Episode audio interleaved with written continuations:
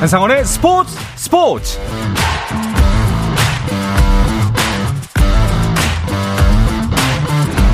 스포츠가 있는 저녁 어떠신가요? 아나운서 한상원입니다. 오늘 하루 이슈들을 살펴보는 스포츠 타임라인으로 출발합니다.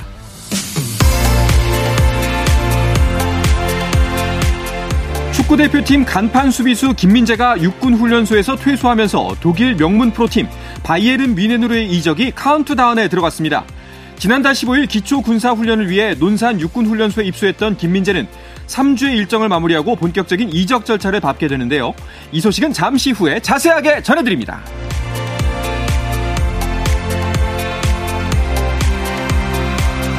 프로야구 기아가 외국인 투수를 완전히 물갈이했습니다. 기아 구단은 오늘 오전과 오후로 나눠 외국인 투수 계약을 차례로 발표했는데요. 먼저 오전에는 방출한 메디나를 대신하는 대체 선수로 타이완 프로야구 리그에서 뛴 우완 마리오 산체스와 연봉 28만 달러에 계약했다고 밝혔고 이어 오후에는 지난해 타이거즈에서 뛴 왼손 투수 토머스 파노니를 연봉 35만 달러에 재영입했다고 전했습니다. 한편 삼성은 악재가 겹쳤는데요. 중심 타자 오재일이 햄스트링 부상으로 한 달간 결장한다는 소식입니다. 미국 프로야구 메이저리그 LA 에인절스를 대표하는 강타자 마이크 트라웃이 결국 수술대에 올랐습니다. 트라웃은 지난 4일 샌디에고전에서 스윙 도중 왼쪽 손목뼈인 유구골이 부러졌는데요. 필 네빈 에인절스 감독은 이에 대해 트라웃이 수술받았고 의사 말로는 성공적이라고 밝혔습니다. 올해까지 모두 11차례 올스타로 선정된 트라웃은 이번 수술로 12일에 있을 MLB 올스타전에 나설 수 없게 됐습니다.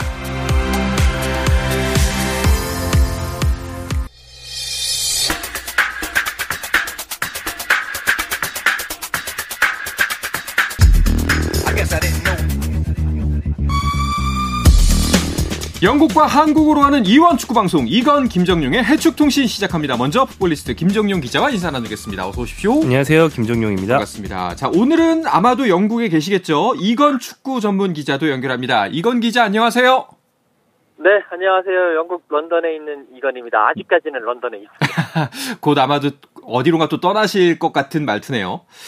자, 김정윤 기자 먼저 이 소식부터 전해야 될 것 같아요. 드디어 파리 생제르맹이 본격적으로 움직이기 시작했습니다. 네, 그렇습니다. 생제르맹이 지난 시즌 어, 1년 동안 팀을 지휘했던 갈티에 감독과 결별을 했습니다. 네. 이게 예정돼 있는 거였는데 이제 좀 시간을 좀 끌다가 뒤늦게 음. 발표가 났고요. 곧바로 루이스 엔리케 신임 감독과 2년 계약을 체결했습니다. 이 엔리케 감독은 어, 많이 얘기가 안 되는데 2002 한일 월드컵 때 그 8강전에서 대한민국과 상대했던 스페인 선수였어요. 아 맞아요. 네. 네. 이 얘기를 요즘 잘 안 하는데 오. 그때 교체로 뛰었었습니다. 네. 선수 시절 굉장히 스타였고 감독이 된 뒤에도 바르셀로나의 2015년 3관왕이라든지 음. 최근 스페인 대표팀이라든지 호평을 많이 받은 좀 괴짜이긴 하지만 훌륭한 감독입니다. 그렇군요.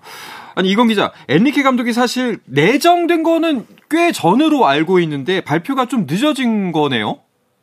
네, 그렇습니다. 아무래도 일단 어, 7월 되기 전에 6월 달에 이 엘리케 감독이 이미 파리에 왔고 여러 가지 어, 이제 영상들이라든지 기사들이 나오고 있었는데 전임 갈티에 감독과의 계약 종료가 조금 이제 정리가 좀 늦어졌습니다. 결국 그렇기 때문에 어, 이제서야 엘리케 감독의 어, 선임이 발표가 됐고요. 이것 때문에 계속 다른 선수들 영입이 예정되어 있는 선수들의 5분 대기조도 아니고 계속 대기하면서 영입 발표가 계속 대기하면서 늦어지면서 많은 팬들의 어, 그런 가슴을 좀 애쓰면서 그런 상황이 연출되기도 했습니다. 네. 이제 뭐 커다란 대문을 하나 연 거니까 이제 쭈르륵 뭐 소식들이 나올 것 같은데 아까 말씀하셨다시피 사실 생제르맹에 우리가 관심을 크게 갖는 이유는 이강인 선수가 이적할 가능성이 매우 높기 때문이잖아요.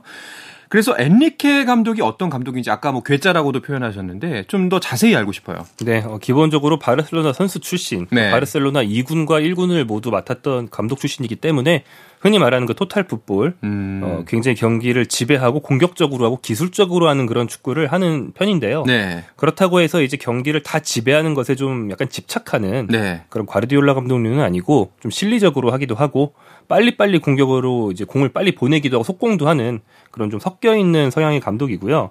어, 최근 스페인 대표팀에서도 보면은 좀 센터백도 어, 수비력보다는 빌드업이 좋은 선수를 많이 기용한다든지 어. 또 공격수 자리가 굉장히 구멍이니까 젊은 선수들을 과감하게 발탁한다든지 이런 실험을 할 때 망설이지 않고 젊은 선수에게 기회를 많이 주는 경향이 있습니다. 이런 점이 이제 강인 선수에게 좋겠죠. 그렇네요.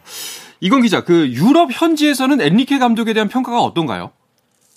어, 일단 엘리케 감독을 이야기함에 있어가지고 가장 늘 항상 소환되는 감독이 펩 가르디올라 맨시티 감독입니다. 네. 이제 엘리케 감독이 가르디올라 감독보다 한 살이 많은데 현역 선수 시절에 바르셀로나에서 어, 이제 미드필더와 그리고 이제 엘리케 감독은 미드필더 그리고 앞쪽에 있는 공격수를 다 소화할 수 있었던 감독이기 때문에 두 선수 간의 아, 케미도 상당히 좋았고 상당히 친했던 그런 감독이고요. 아, 그런 선수 시절을 보냈고요. 어, 사실 이제 선수 시절에 대해서 조금 더 말씀을 드리자면 사실 엔리케 감독이 레알 마드리드에서 뛰고 그 레알 마드리드와 계약이 끝나자마자 바르셀로나를 이적한 그런 독특한 이력을 또 가지고 있는 뭐 그런 감독이기도 합니다. 어, 일단 감독으로서는 이제 가르디올라 감독과 친하고 라이벌 구도를 형성을 하긴 했는데 이제 가르디올라 감독이 이렇게 조금 밀리는 모습을 많이 보여줬어요. 왜냐하면 이제 2007년도에 은퇴하고 난 다음에 2007년도에 엘리케 감독이 바르셀로나 B팀 감독으로 가려고 했는데 가르디올라 감독이 내가 가겠다 이런 어. 이야기를 하면서 그게 취소가 됐고요. 1년 정도 후에야 바르셀로나 B팀 감독에 갔던 뭐 그런 약간 악연 아닌 뭐 좋지 않은 인연이 있었던 것도 사실입니다. 이제 그랬었고요. 바르셀로나 맡고 난 다음에 말씀해 주신 대로 첫 시즌에 어, 트래블을 달성을 하면서 상당히 큰 스포트라이트를 받았습니다. 그러나 이제 이후에 이제 두 시즌 더 하면서 챔피언스 리그 우승은 없고 그래도 리그 우승이라든지 코파 델레이에서 계속 우승을 하면서 좋은 아, 그런 평가를 받았고, 스페인 대표팀을 맡아서 지난번 그 카타르 월드컵을 지도를, 했, 지도를 했는데, 스페인 대표팀에서는 우승 경력이 없어서 좀 아쉬움을 남겼습니다. 전체적으로 유럽에서 보는 평가는 좋은 감독이다. 다만, 이게 조금 이제 그 가르디올라 감독에 비해서 밀린 듯 저평가를 받고 있고 음. 전술이 조금 부족하다. 선수발로 한다 소위 말해서 그 바르셀로나 당시에도 MSN, 메시, 수아레스, 네이마르를 너무 활용하는 선수발로 한다라는 약간 그런 식의 평가도 받고 있는 여러 가지 평가들이 공존하는 감독입니다. 뭐 그런 얘기를 들을 수밖에 없는 구조긴 하네요. 근데 그 지금 그 선수 명단을 보니까. 근데 또 이제 파리 생제르맹이라는 팀이 또 굉장히 스타 군단일 수밖에 없는 팀이기 때문에 그렇죠. 그 스타들을 잘 다룬다는 거는 뭐 꼭 흉은 아닙니다. 음. 네. 뭐 아까 이제 뭐 신인 젊은 선수들을 기용하기도 하는 실험적인 전술도 쓰기를 한다라고 말씀하셨잖아요. 우리가 제일 궁금한 거는 어, 이강인 선수와의 궁합이 어떨지가 가장 궁금하거든요. 어, 두 가지 측면에서 좀 잘 맞을 수 있다고 기대를 하는데요. 어. 첫 번째는 이제 취임 일성에 가까운 그 인터뷰에서 공격 축구를 하겠다라고 여러 차례에 걸쳐서 천명을 했어요. 이강인 선수는 공격력이 좋은 미드필더기 때문에 여기 네. 잘 맞을 것이다 기대할 음. 수 있고요. 둘째는 파리 생제르맹의 스페인화를 할 것이다 이런 얘기했거든요. 어. 루이스 엔리케 본인이 뭐 물론 스페인 사람이고 또 이강인을 비롯해서 마르코 아센시오라든지 스페인 대표급 선수 또는 이제 스페인 라리가에서 뛰던 선수들을 대거 영입할 거라는 전망이 있습니다. 근데 이강인은 현지에서는 사실 한국인보다는 스페인 사람처럼 받아들일 때도 있을 정도로 어... 스페인어 물론 유창하고요. 네. 뭐 스페인적인 정서 굉장히 잘 체득하고 있고요. 그런 선수기 때문에 일단 감독이랑 말이 유창하게 통할 거 아닙니까? 아 중요하죠. 여러모로 이강인 선수에게는 좋은 환경이 될 것 같습니다. 그렇군요. 그 원래 이제 메시 네이마르, 음바페가 뛰고 이제 메시가 먼저 나갔고 뭐 이두 선수가 남아 있을지 계속 뭐 할지는 모르겠습니다만 이 메시 자리에 이강인 선수가 들어갈 수도 있다라는 이 분석들이 나오고 있잖아요. 이건 기자 여기서는 네, 이런 어, 예상 어떤가요? 네, 어, 뭐 메시 선수가 나갔기 때문에 일단 이강인 선수의 스타일이라든지 포지션이라든지 충분히 메시 선수에 근접하는 특히나 이제 포지션상으로도 어, 그쪽에서 뛸 수 있는 어, 그런 모습을 보여주고 있습니다. 다만 이제 어, 이강인 선수의 능력은 내가 의심할 여지는 없지만 지금 파리 생제르맹이 그 맨시티에서 뛰고 있는 베르나르도 실바 선수를 데려올 것 같다라는 소식들이 계속 나오고 있기 음. 때문에 베르나르도 실바 선수가 들어오게 된다면 아마도 베르나르도 실바가 바로 그 메시 선수의 그런 공백을 메우지 않겠느냐. 그러면 이강인 선수는 다른 포지션으로 가든지 아니면 베르나르도 실바 선수와 어, 계속 부정 경쟁을 펼치는 어, 그런 어, 이상 그런 역할이 되지 않겠느냐라는 그런 예상들이 나오고 있고요. 뭐 이강인 선수야 사실 메시 선수처럼 창의성도 좋고 그런 자유성도 좋기 때문에 또 이 엘리케 감독이 바르셀로나 시절에 MSN 선수들에게 자유를 부여한 만큼 분명히 이번 그 파리 생제르맹에서도 일선에 있는 그리고 이성 공격적인 역할을 하고 있는 선수들에게 최대한의 자유를 부여할 음. 거기 때문에 만약에 거기에만 들어가면 네, 이강인 선수가 충분히 메시 선수를 어, 대체할 수 있는 기회를 얻긴 얻을 것이다. 다만 어, 주정 경쟁이 문제다라고 보실 수가 있겠습니다. 그러니까 우리 입장에서는 사실상 들어가자마자 꿰차서 멋진 활약을 보여줬으면 좋겠는데 사실 이강인 선수 뭐 말씀하셨다시피 예, 능력을 의심할 바는 아닙니다만 워낙 PSG가 스타 군단이잖아요. 그러니까 여기서 과연 주전 자리를 꿰찰 수가 있을까 이게 좀 걱정이거든요. 아, 네, 그렇죠. 주전 네. 경쟁은 굉장히 어려울 거고요. 뭐 쉽진 않을 겁니다. 물론 음. 이강인 선수는 지난 시즌 단순한 유망주를 넘어서 스페인 라리가 즉 이제 프랑스 리그보다 한 단계 높은 리그에서 네. 거의 최고 미드필더 중 한 명이라고 해도 될 정도로 음. 엄청난 활약을 했어요. 그래서 누구랑 만나도 주전 경쟁 정도는 할 수 있습니다. 하지만 이제 이건 기자 얘기해 주신 베르나르도 실바를 비롯해서 파리 생제르맹 훌륭한 미드필더 많기 때문에 네. 쉽지는 않겠죠. 다만 이강인 선수처럼 굉장히 플레이메이커로서의 좋은 능력, 킬패스를 잘 찌를 수 있고 볼키핑을 잘하고 이런 정말 정통 플레이메이커의 능력을 가진 선수는 이 팀에 이강인밖에 없어요 현재. 어... 그래서 이런 스타일적인 차별성은 굉장히 이강인 선수가 가진 장점입니다. 음, 혹시 그 유럽 현지에서는 이 이강인 선수의 이적에 대해서 어떤 이야기들이 나오고 있나요? 주전 경쟁에 대해서는 아직까지는 말들이 엇갈리고 있습니다. 사실 이강인 선수가 지난 시즌 그러니까 2022, 2023 시즌 마요르카에서 좋은 모습을 보인 게 첫 시즌이고 또 마요르카에서 뛰었다는 특성 때문에 약간은 저평가되고 있는 건 사실이거든요. 음. 그러니까 그렇기 때문에 또 어린 선수라서 좀 더 저평가가 되고 있고 경쟁할 수 있는 선수들이 상당히 기라성 같은 선수들이기 때문에 조금 아 주전은 힘들지 않겠느냐 라는 그런 시선도 존재를 하는 것은 사실입니다. 근데 또 이제 프랑스의 몇몇 매체들은 그래도 이강인 선수의 그런 능력을 믿고 파리 생제르맹에서 베스트 11을 차지할 수 있는 충분한 가능성이 있는 선수다라고 오. 보도를 하면서 힘을 실어주고.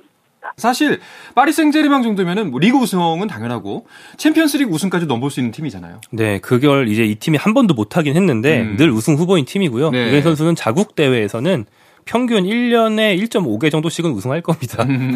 이게 확정된 뒤라면요. 네. 네.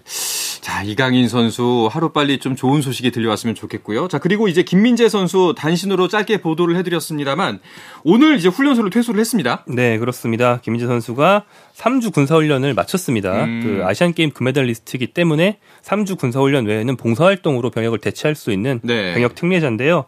그래서 이제 근데 재밌는 상황이 현재 김민재 선수는 어, 우리나라뿐 아니라 유럽 전역에서 가장 주목하는 오. 이적 시장에서 정말 비중이 큰 선수인데 네. 그런 선수가 군사 훈련으로 3주 동안 모습을 감춘다는 건 되게 드문 일이거든요. 음. 그래서 유럽에 있는 사람들 좀 신기해해요. 음. 김민재가 잠깐 군대 갔다고 이게 무슨 소리야 이렇게 아. 되어 있는데 네. 오늘 이제 오늘 오전에 어, 논산 훈련소에서 나왔고요. 네. 훈련을 잘 마치고 이제 돌아왔습니다. 제가 뭐 물어보진 않았지만 확신할 수 있는 건 나오자마자 무조건 올라온 휴게소에서 단걸사 먹었을 겁니다. 아 그래요? 단 걸 또 좋아하나 보군요. 아니, 거기 있으면 누구나 먹게 되니까. 그렇죠. 네. 예.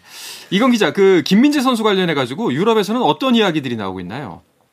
네, 일단 김민재 선수의 그 미넨 이적은 거의 다 이제 확실하게 됐다라는 소식들이 많이 나오고 있습니다. 거기에 대해서 그냥 유럽 언론들은 맨유가 이 김민재 선수를 계속 쫓아가다가 결국 그 막판에 힘이 빠지면서 바이에른 뮌헨에게 하이재킹 당했다. 바이에른 뮌헨이 중간에 낚아챘다. 그래서 맨유가 허탈해하고 있다. 음. 여기 이제 맨유는 자신들이 이제 바라는 대로 선수들을 영입하지 못하는 이 현실에 어떻게 보면 좀 자존감에 대한 의문을 가지고 있다라는 식의 그런 좀 재미난 보도들도 나오고 있고요. 그 유럽의 이적장 전문가인 그 파브리스 로마노 기자가 계속 김민재 선수에 대해서 이야기를 하고 있었는데 어, 지난번에는 김민재 선수 메디컬 테스트 이제 그때는 5일날 한다라고 이야기를 해가지고 네. 어, 그때는 훈련소에 있는데 무슨 5일날 하느냐라는 뭐 그런 이제 피드백도 많이 받았나 봐요. 그 이후에 다시 어, 말을 이제 다시 새로운 보도를 했는데 로마노 기자가 어, 메디컬 테스트가 뮌헨에서 진행되지 않고 그냥 서울에서 하고 그다음에 오피셜이 날 것이다.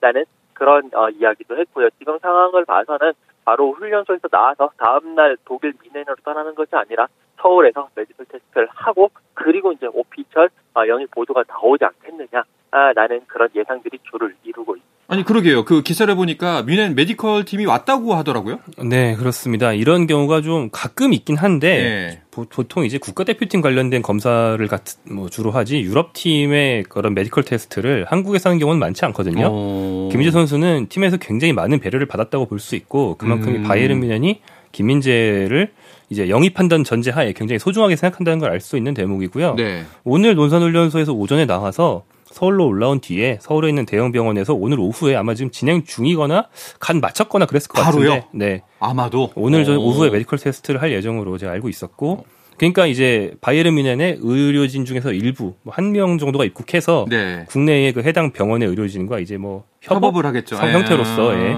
검사하는 걸 지켜보고 이제 몸에 이상이 없다는 것을 구단에 보고하게 되는 거죠. 어, 생각보다 굉장히 빨리 진행되고 빨리 이제 뭐 도장을 찍을 날이 올 것 같다는 느낌이 듭니다.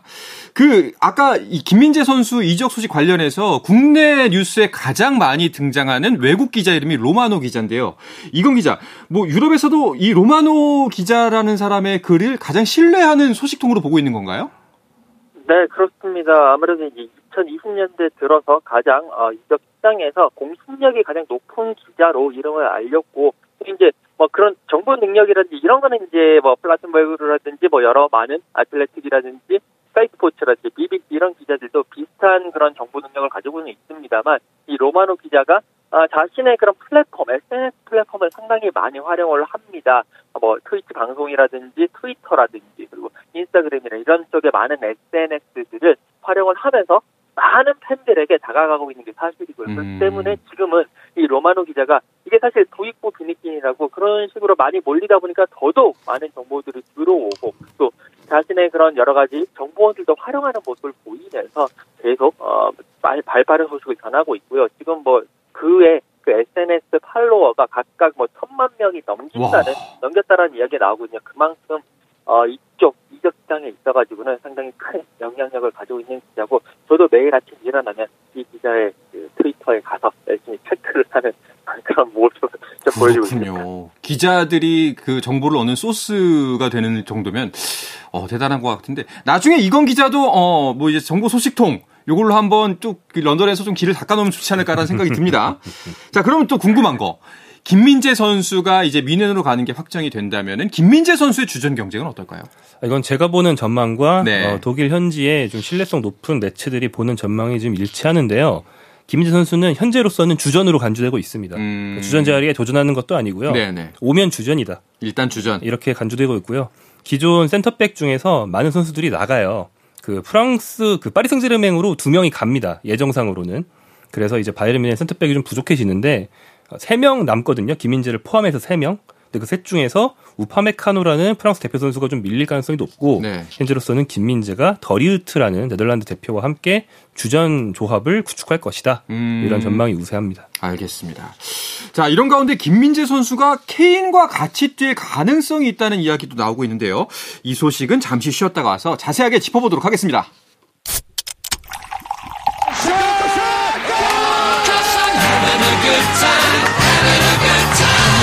치열한 하루를 보낸 당신과 함께 마시는 짜릿한 스포츠 한 모금.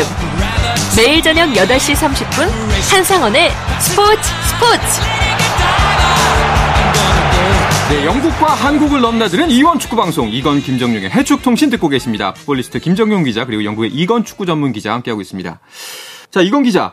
김민재 선수가 이적을 하게 되면 현재 토트넘에 소속되어 있는 케인 선수와 같이 뛸 수도 있다라는 이야기가 나오는데 이건 무슨 얘기인가요? 네, 어, 바이에른 미넨, 그러니까 김민재 선수는 바이에른 미넨으로 좀 이적이 거의 99.9% 확정된 상태죠. 이 얘기는 바이에른 미넨이 해리케인을 영입하고 싶다, 영입을 지금 계속 어, 음. 추진하고 있다라는 이야기입니다. 해리케인이, 그러니까 바이에른 미넨이 지난 시즌에 분데스리가 우승을 했습니다만 시즌 막판 마지막 경기까지 도르트문트와 치열한 경쟁을 통해서 겨우 우승을 했거든요. 그 겨우 우승하게 된 이유가 뭐냐?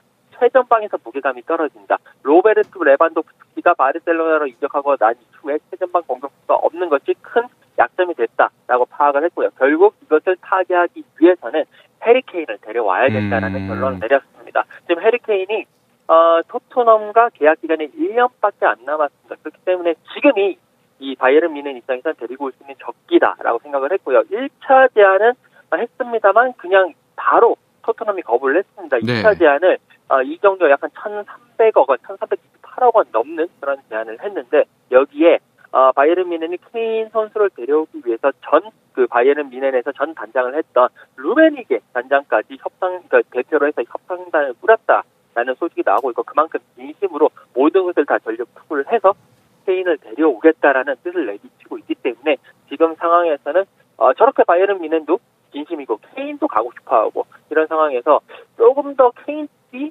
바이에른 뮌헨 쪽으로 와서 김민재 선수와 한 팀을 이룰 수 있지 않겠느냐 쪽에 약간의 무게중심이 조금 더 넘어가고 있는 상황이 아닌가 싶습니다. 가능성이 좀 높네요. 근데 그 레비 회장은 이 소식 듣고 극대노했다면서요? 아, 네. 뭐 다니엘 레비 회장은 우리 네. 손흥민의 소속팀이라서 많이 친숙하실 텐데 네. 이적 협상을 할 때 굉장히 완고하고 음. 뭐 끈질긴 태도로 유명합니다. 좀 시간을 오래 끄는 경향도 있고요. 그래서 2년 전에도 해리 케인이 맨체스터 시티로 가고 싶다는 뜻을 좀 공개적으로 밝혔을 때, 네. 뭐 굉장히 완고하게 결국 못 가게 막은 바가 있거든요. 뭐 그런 걸 이제 참고하시면 될 텐데, 근데 이제 대노한다고 해서 막을 수 있는 거는 아닌 게 빨리 결정하지 않으면 이적 시장 막판에 케인이 바이에른으로 결국 간다는 결정이 나버리면 어, 토트넘 입장에서는 이 정도 수입이 있어도 대체 선수를 살 수가 없는 상황이 돼버리면 아, 그렇죠. 손흥민 선수는 파트너 없는 음. 공격수로서 1년을 보내야 되기 때문에 토트넘 입장도 입장이지만 저희 한국 사람들 입장에서는 그런 걸 보고 싶지 않거든요. 그렇죠. 그래서 빨리 보내든지 아예 진짜 안 보내고 내년에 이종류를 못 받을 각오를 하든지 어. 둘 사이에서 결단을 확실할 필요가 있을 겁니다. 후자를 선택할 가능성은 사실상 좀 낮아 보이죠. 아 그런데 네. 후자를 선택한다면 네. 토트넘이 네. 이번 시즌 전력을 유지할 수 있다는 거고 챔피언스리그 진출 확률이 좀 높아지니까 그것도 음. 역시 수입이거든요. 아, 예. 그래서 뭐 그쪽에 걸 수도 있습니다. 뭐 그건 음. 팀의 판단에 따라 달렸죠. 아, 이게 좀 판단이 어려운 게 토트넘이 지금 이적 시장을 꽤 알차게 보내고 있잖아요. 그렇습니다. 어, 지금 토트넘이 뭔가 좀 달라진 느낌. 예전에는 뭐 조금 선수들을 안 사오거나 아니면 되게 찔끔찔끔 사오거나 되게 이상한 선수를 사왔는데 지금은 토트넘이 아예 어, 이적 시장 시작함과 동시에 많은 선수들, 그러니까 예년과 비교해서 많은 선수들 데려오고 있습니다. 일단 클로세프스키 선수를 임대를 데려왔는데 완전 영입 확정했고요. 네. 또 레스터 시티가 2부 리그로 강등되면서 많은 선수들이 매물로 나왔는데 어, 제임스 메디슨 선수를 데리고 오면서 또 중원도 강화를 했습니다. 골문 비카리오 선수 골키퍼 데리고 왔고요. 여기에 페드로 포로 선수도 임대 상태였는데 완전 영입을 어, 이렇게 확정을 지은 상태입니다. 그만큼 계속 어, 영입을 확 영입을 했고 또 추가 영입까지 이어질 전망이기 때문에 뭔가 토트넘의 행보가 어, 예년과는 다르다. 라는 그런 평가를 음. 받고 있습니다. 아니 뭐 또 토트넘 팀 자체에 추가 영입 소식 같은 게 들어온 게 있나요? 어, 네 그렇습니다. 일단 어, 판더펜이라는 네. 이제 이름만 봐도 이제 반으로 시작하는 그러니까 중간에 반이 들어간 사람들은 네덜란드 네덜란드죠. 네. 판니스텔로이라든지 네. 네덜란드의 스타 센터백의 자질이 충분한 유망주 선수가 있습니다. 음. 이 선수 영입에 굉장히 접, 접근했다. 라는 좀 보도가 있고요. 이 판더펜 선수는 현재로서는 확실하게 말할 수는 없, 없는데 좀 아직 영입하려면 멀었다라고 보는 매체들도 있긴 합니다만 또 어떤 매체에서는 이미 토트넘 구장을 방문해서 아버지 에이전트와 대동해가지고 다 이제 감독이랑 다 만났다. 음. 사인만 남았다라고 보는 경우도 있거든요. 이렇게 센터백부터 공격진까지 전면적으로 좀 전도 유명한 선수들을 많이 모으고 있습니다. 굉장히 뭐 변화무쌍한 시기를 보내고 있는 토트넘의 모습인 것 같습니다. 자, 이적 시장 관련해서 또 이 정반대의 또 팀이 있는데요. 그 첼시가 지난 이적 시장에서는 그렇게 선수들 사들이더니 지금 싹 다 팔고 있죠?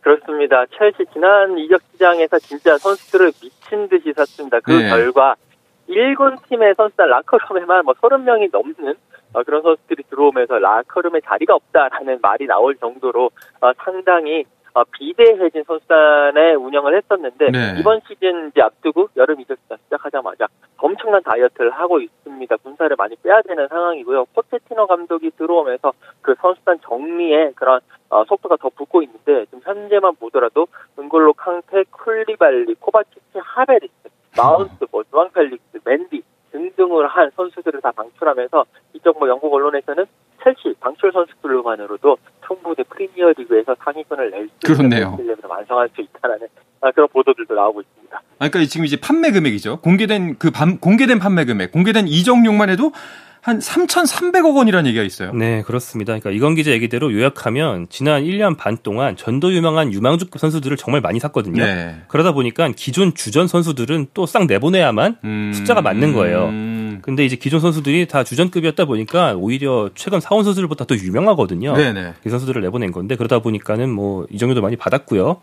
그중에서 특히 아스널로 판 카이 하베르츠 약 천억 원, 네. 맨체스터 유나이티드로 판 메이슨 마운트 약 900억 원. 이 두 선수를 정말 잘 팔았습니다. 네. 그래서 너무 잘, 팔, 잘 팔았고 그중에 일부는 사우디아라비아 팀으로 보냈는데 너무 후하게 쳐주니까 네, 네. 그 사우디아라비아 자본과 결탁한 거 아니냐는 음... 음모론이 나올 정도로 지금 장사를 잘하고 있습니다. 아, 이게 만약에 그 유망주들이 잘 커서 뭐 지난 시즌보다 더 좋은 성적을 낸다면 이건 진짜 남는 장사네요. 어, 그렇죠. 네. 네. 그걸 바라보고 이제 이런 프로젝트를 시작한 거고요. 장기 음... 프로젝트죠. 음. 근데 일단은 그 이번 이적에 대해서 포체티노 감독의 생각이다라는 의견들이 많더라고요.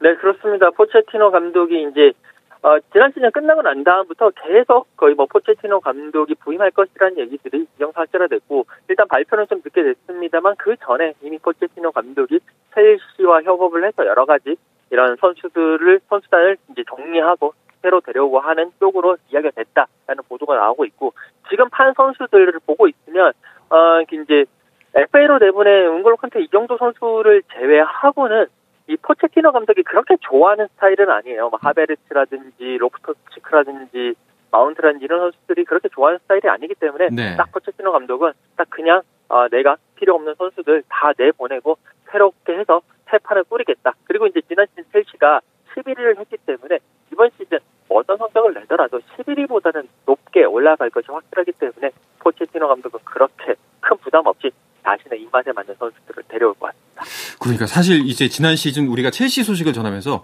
와 첼시가 과연 어디까지 떨어질까 이런 얘기를 많이 했어요. 이 돈을 쓰고서 이 성적을 낸단 말이야 이러면서 참 어, 당황을 할 정도의 소식들을 많이 전했었는데 이게 전화위복이라고 또 이게 약간 또 도움이 되는 것처럼 보이네요. 아, 네. 그 사실 구단주가 토드 볼리라는 미국계 구단주인데 네. 굉장히 직접적으로 전면에 나섰어요. 그래서 음... 일부 이제 축구 팬들은 아, 이거 미국 스포츠로 착각하는 거 아니냐. 음. 음. 지금 소위 탱킹이라고 그러죠? 네. 일부러 성적 떨어뜨렸다가 다음 시즌에 올라가려는 그런 미국 스포츠 방식을 쓰는 거 아니냐. 착각하지 마라. 여기는 강등이라는 게 있다. 네. 뭐 이런 비판이 나왔을 정도였는데 1년 만에 바로 반등이 가능할지는 이제 포티티노 감독의 영향이 달렸죠. 일단 한번 지켜봐야 될 것 같습니다.